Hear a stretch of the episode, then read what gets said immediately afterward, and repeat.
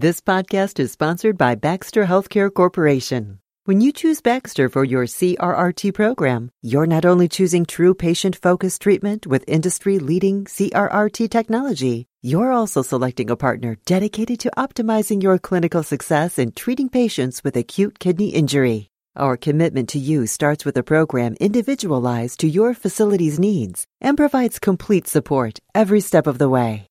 For more information, visit us at www.renalacute.com. Hello, and welcome to the Society of Critical Care Medicine's iCritical Care podcast. I'm your host, Dr. Kyle Enfield.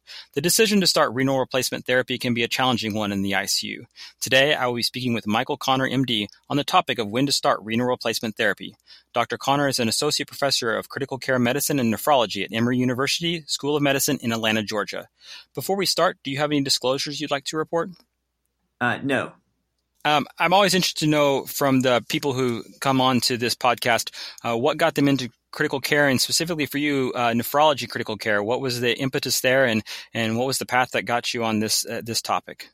Well, first, Kyle and SCCM, let me thank you for the invitation to be part of this podcast uh, program. I look forward to our discussion today uh, and sharing my thoughts on on these topics. Um, to answer your question, I was interested in critical care very early on in medical school through rotations in the ICU and found it really enjoyable.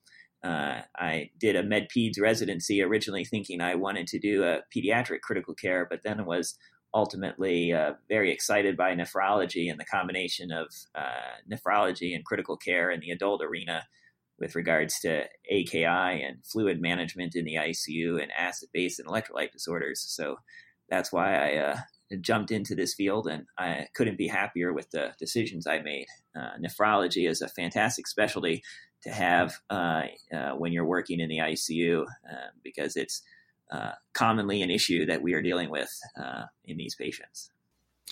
I know that it's always a difficult decision of when we start renal replacement therapy in the critically ill patient.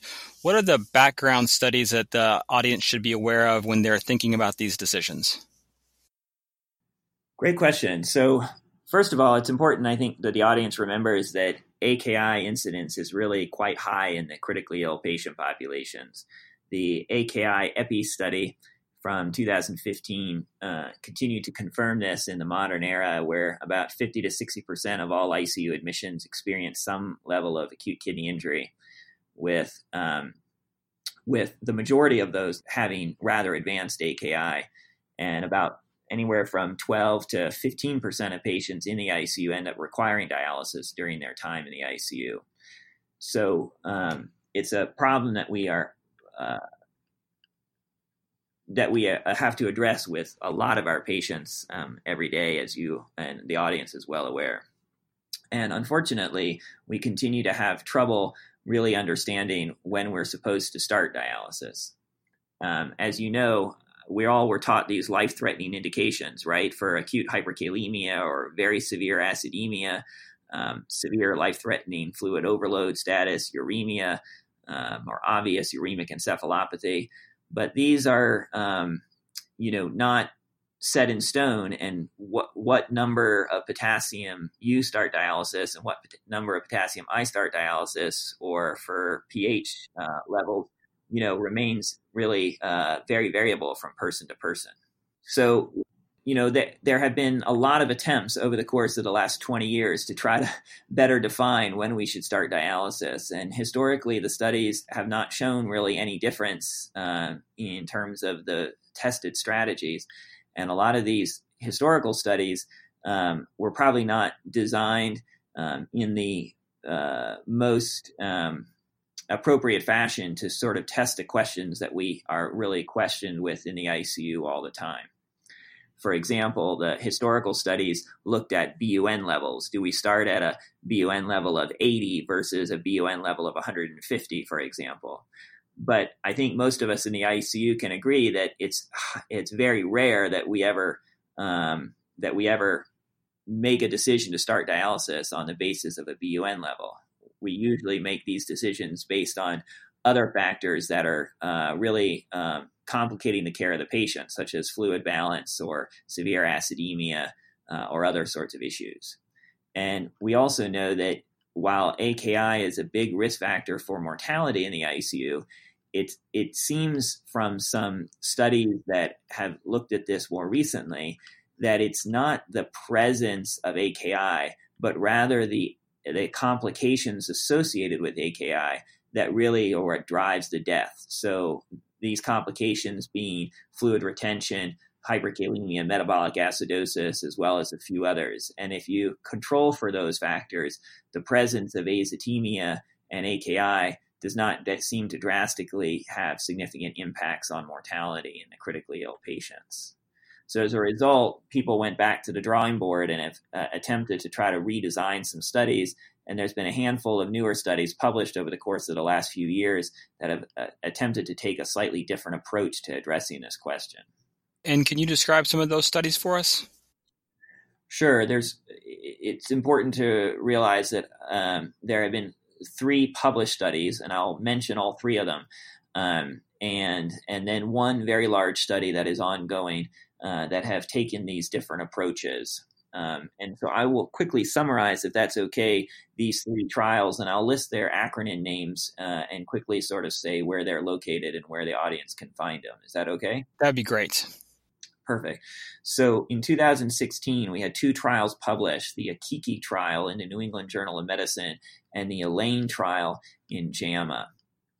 Uh, these two trials um, took patients who had acute kidney injury and randomize them to early versus a delayed approach to dialysis. And um, all these patients had to have uh, established KDIGO criteria for acute kidney injury, and then they had to be sufficiently critically ill. So they had to have evidence of ATN uh, as opposed to a pre-renal azotemia. They had to be on either mechanical ventilators or catecholamine infusions.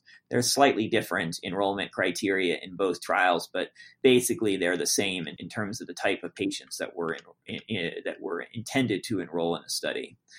And in both studies, once patients met the inclusion criteria, they were randomized into an early versus delayed approach. The early approach being to start dialysis as soon as possible within six or 12 hours, depending on the study, uh, as well as uh, the delayed approach, which was waiting to meet a certain benchmark prior to starting dialysis. And in both studies, those benchmarks had to do with uh, severe uh, complications associated with AKI, such as severe oliguria or anuria that went on for more than three days, uh, BUN levels um, greater than, say, 110, um, serum potassium levels greater than six, uh, or EKG changes, pHs that were sufficiently low, or symptomatic volume overload with pulmonary edema.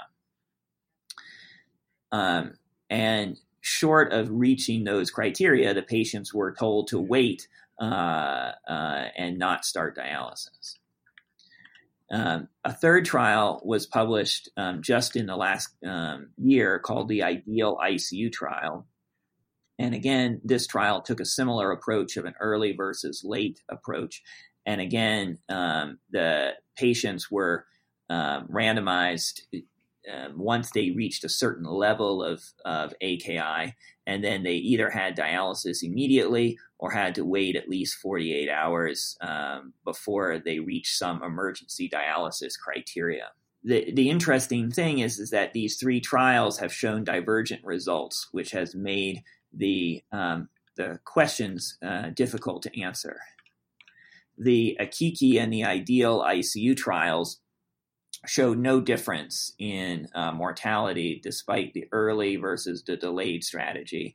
And both trials showed that in the delayed strategy, a sufficient, uh, an important number of patients actually did not require dialysis at any point either because they died for other reasons before dialysis was indicated or because they um, uh, had spontaneous recovery of renal function and therefore didn't require dialysis. And so the challenge here is that how do we compare patients? Uh, how do we compare two groups when not everyone in both groups got the strategy and how to, or got the endpoint in question, which was dialysis? And are we exposing patients to some risk with uh, applying early dialysis when 40 to 50% of the patients, depending on the study, that were in the delayed arm actually recovered without needing any dialysis or died without reaching the indication for dialysis. Does that make sense? It makes a lot of sense. And, you know, it makes me think about so many other critical care trials that have had divergent response between trial to trial. It makes our, makes our career both exciting and, and challenging.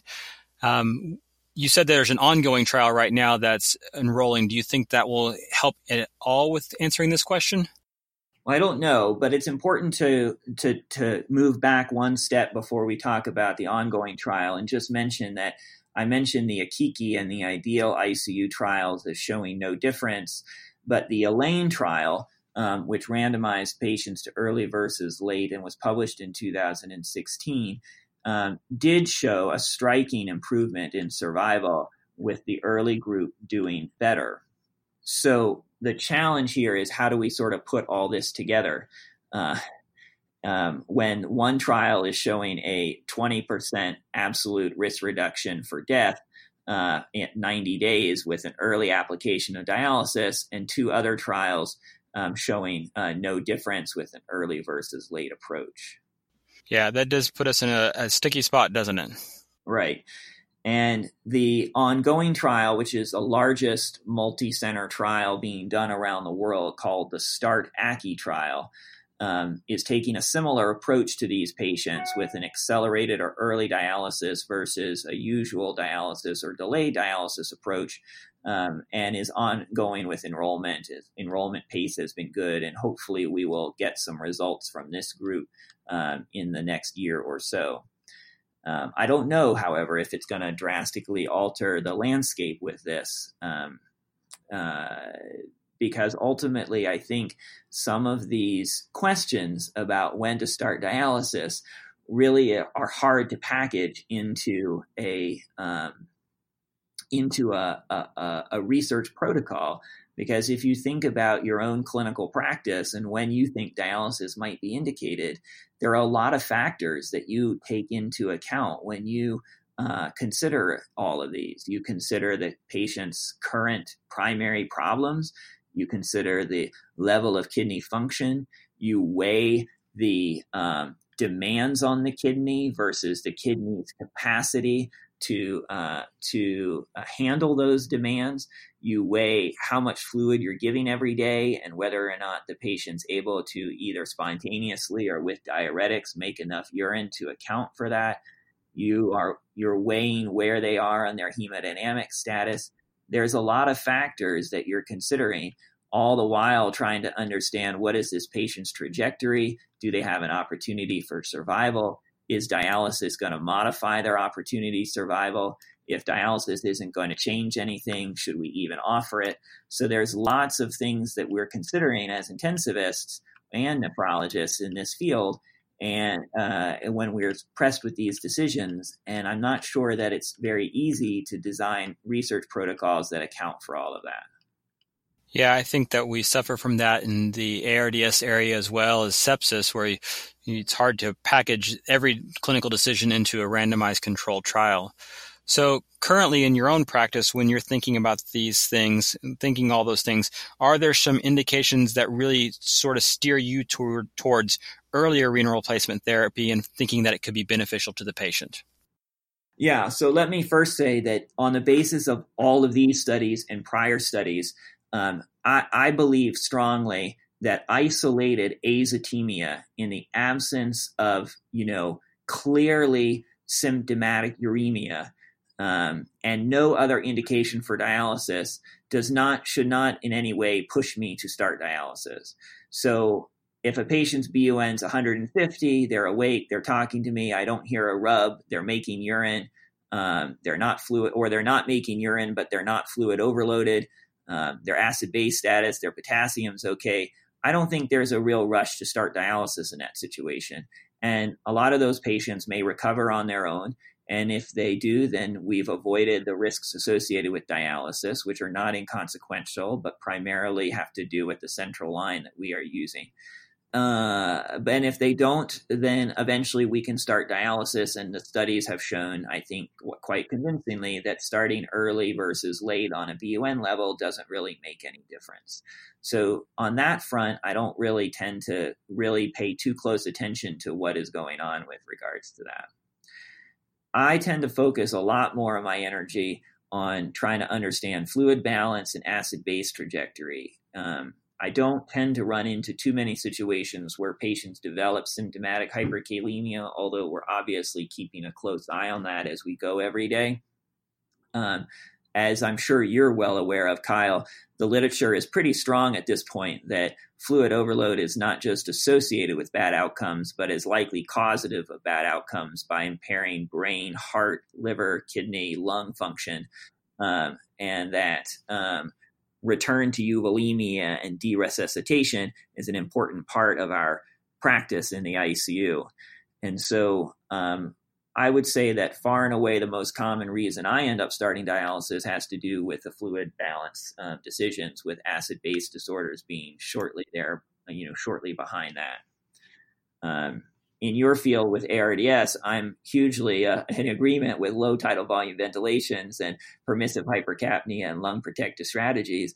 But oftentimes, if we're accumulating a little bit of metabolic acids, for example, in AKI, it becomes increasingly difficult to tolerate mild amounts or moderate amounts of, of uh, hypercarbia. And so that is another driving factor that we sometimes need to start dialysis for is to control metabolic acids in order to be, allow us to be more lung protective uh, and uh, appropriate for ARDS management. Yeah, I think that the thing that I've seen definitely, particularly in the last few years, working in our unit, is uh, the the increasing attention that we put on fluid balance. As more and more studies have shown that the overaccumulation of fluid is harmful to the patients in so many ways, uh, and yet sometimes it just feels like we're we're beating our heads to uh, try to get the the volume off of them. Uh, but at the same time, there is that risk of putting in the central line to do dialysis and and balancing all those risks. Are there other indications that you think of where that would push you, or conditions that would push you to earlier dialysis in a patient?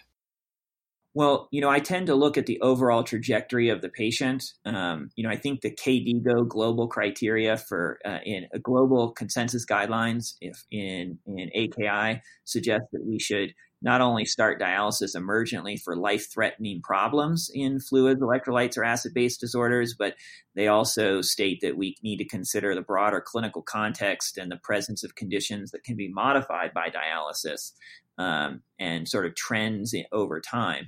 So, one thing that um, has been shown fairly uh, recently over the course of the last couple of years to have a lot of predictive power is how a patient responds to a diuretic challenge.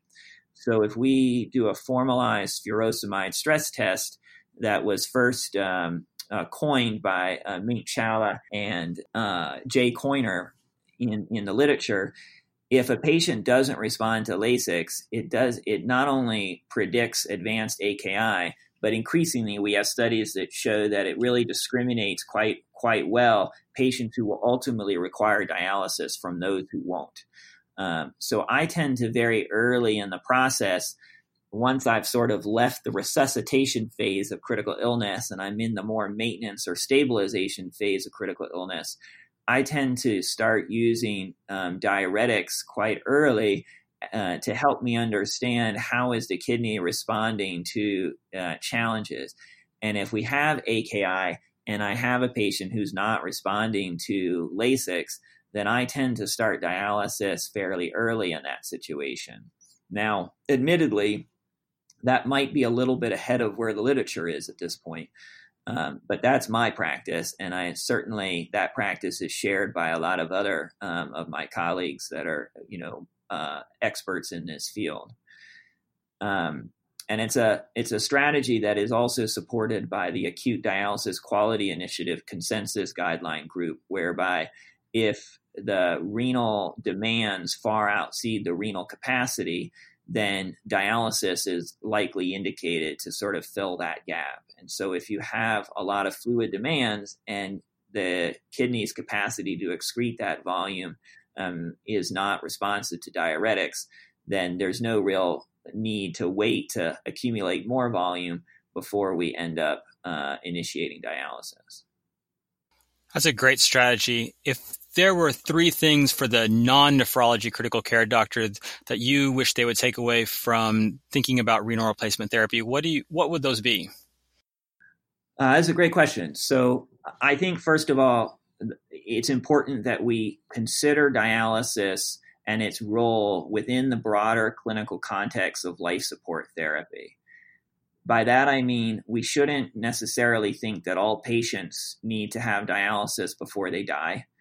Um, and secondly, we need to understand what do we hope that dialysis is going to accomplish, um, and what is our goal for as as we initiate therapy and as we go day to day with dialysis, which with which with which whatever modality you are going to use, be it intermittent, prolonged intermittent, or SLED, or a continuous approach, what is our goal for therapy on each individual day? And make sure that the intensivist team and your nephrologist team agree as to what the goal is. This is really important because without having a goal in mind, then it's not we can't tailor therapy and we can't work with our colleagues to try to ensure that we're reaching that goal. The second thing I would say is that when we are looking at these decisions about the timing of dialysis, we should not waste a lot of energy arguing about whether we start dialysis at a given number or here or there because we don't have really any studies that can tell any one of us that we're doing anything right or wrong in this capacity. The decisions to start dialysis really should be based on what are the clinical needs of the patients can I address those clinical needs with dialysis? And um, and if we address those needs, will something in the patient get better? And if the answer to all of those questions is yes, and we feel that the benefit of dialysis outweighs the risks of dialysis, then it's appropriate to start, regardless of whether or not it's only been a day and the BUN is 50, or it's been a couple of days and the BUN is 70. Uh, the third thing with regards to the sort of the general principles is that we need to recognize that dialysis in and of itself is not benign. And while we're doing dialysis, if we're going to be applying a, um, a treatment or a procedure, we need to make sure that we are working very hard to accomplish the goals that we want to accomplish with dialysis and working to minimize the risks and complications associated with dialysis. And the ones that I think the general ICU teams need to be very mindful of every day are the risks associated with with underdosing of medications, especially on continuous renal replacement therapy, the risks of um, electrolyte disorders related to CRRT, such as hypophosphatemia, and the risks uh, uh, associated uh, and the, and the negative effects that CRT and frequent dialysis have on nutrition support, and that we need to factor in when we're using dialysis for an extended period of time that we have to account for the nutrition requirements of the patient that will be different because they're on dialysis. And that's beyond the scope of the talk today, uh, but I'm happy to share information with listeners if they contact me regarding that issue. Michael, thank you. That was great advice for all of us and uh, wonderful information to share. I want to thank the listeners for listening to another edition of iCritical Care Podcast. I'm your host, Dr. Kyle Enfield. This podcast is sponsored by Baxter Healthcare Corporation. When you choose Baxter for your CRRT program, you're not only choosing true patient focused treatment with industry leading CRRT technology, you're also selecting a partner dedicated to optimizing your clinical success in treating patients with acute kidney injury. Our commitment to you starts with a program individualized to your facility's needs and provides complete support every step of the way. For more information, visit us at www.renalacute.com. Kyle Enfield, MD. Kyle Enfield, MD, is an associate professor of medicine in the Division of Pulmonary and Critical Care at the University of Virginia. He received his undergraduate degree from the University of Oklahoma. He received his joint medical and master's degrees in epidemiology at the University of Oklahoma Health Science Center and went on to complete his residency and fellowship at the University of Virginia. In July of 2013, Dr. Enfield was appointed as the medical director of the Medical Intensive Care Unit at the University of Virginia. From 2009 through July 2016, he was the assistant hospital epidemiologist there, and he remains the co-medical director of the Special Pathogens Unit. Dr. Enfield's clinical interests are in critical care medicine and transport of critically ill patients. His academic interests are the epidemiology and prevention of healthcare associated conditions, including multi drug resistant organisms acquisition and healthcare associated infections. The iCritical Care podcast is copyrighted material and all rights are reserved. Statements of fact and opinion expressed in this podcast are those of authors and participants and do not imply an opinion on the part of the Society of Critical Care Medicine or its officers or members.